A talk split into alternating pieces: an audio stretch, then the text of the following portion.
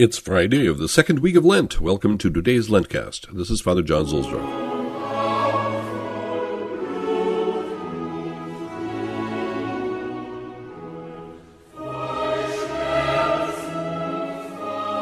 We continue our Roman pilgrimage by gathering at the meeting place today, the Collect Church. It is the deaconry, it was once a church assigned to a deacon, of St. Agatha of the Goths, as they call it, Saint Sant'Agata dei Goti in the Suburra, which, as Blessed Ildefonso Schuster says, was restored to Catholic worship by Gregory the Great. Well, Gregory the Great died in 604, so you can imagine how long we've been doing this thing.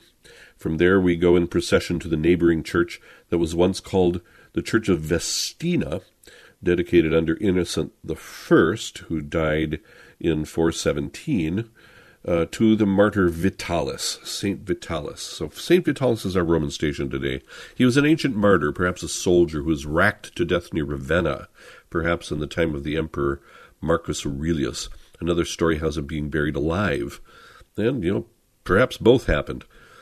Tradition has it that he was the father of Saints Gervasius and Protasius, who were martyrs in Milan.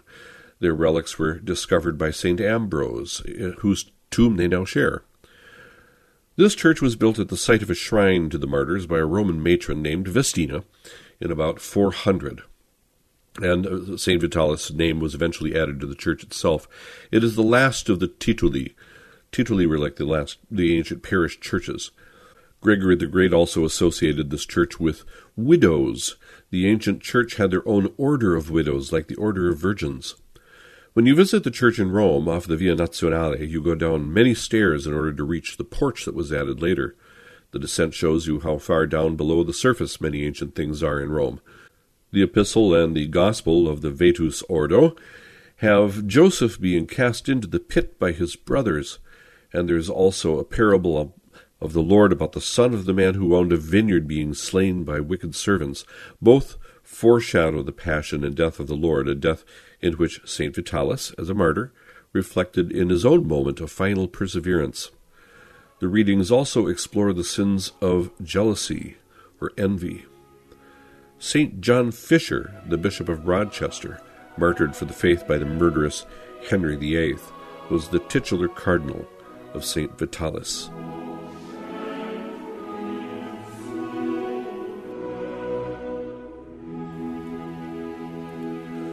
From Toward Easter by Patrick Troadec. Four weeks separate us from Good Friday. The Church proposes to her children the mediation of two episodes from Holy Scripture which foretell the sufferings of the Savior, the rejection he will endure from his own people, and the salvation he will bring to souls of goodwill. The passage from the Old Testament presents Joseph, the beloved child of Jacob, sold by his brothers for a few pieces of silver. Later on, in Egypt, he becomes the savior of his people reduced to famine. He is a figure of Christ himself. The son of the master of the vineyard, in the gospel parable of today, is likewise an image of our Lord. Beloved son of the Father, he too will be sold and handed over to pagans. By his death and his resurrection, he will become the Savior of his people and of the entire world. The good thief will understand this, while the bad thief will remain obstinately in the darkness, along with the majority of the Jews who follow the Pharisees, to whom Jesus Christ says today, The kingdom of God will be taken from you, and shall be given to a nation yielding the fruits thereof. We have the immense grace of being part of that nation called to yield fruits.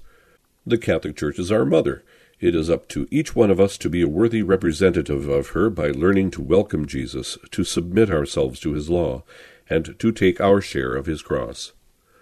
Let us also take from these two episodes of Holy Scripture that it is out of envy that Joseph was sold by his brothers, and that the high priests and the ancients handed Jesus over to Pilate. Let us therefore be determined to avoid this defect ourselves at all cost, if we do not want to fall into the same blindness. Lord Jesus, help me to accept with generosity the trials of the present life, to yield fruits in abundance, and to avoid sins of jealousy, so as to come to the beautiful feast of Easter with a purified heart.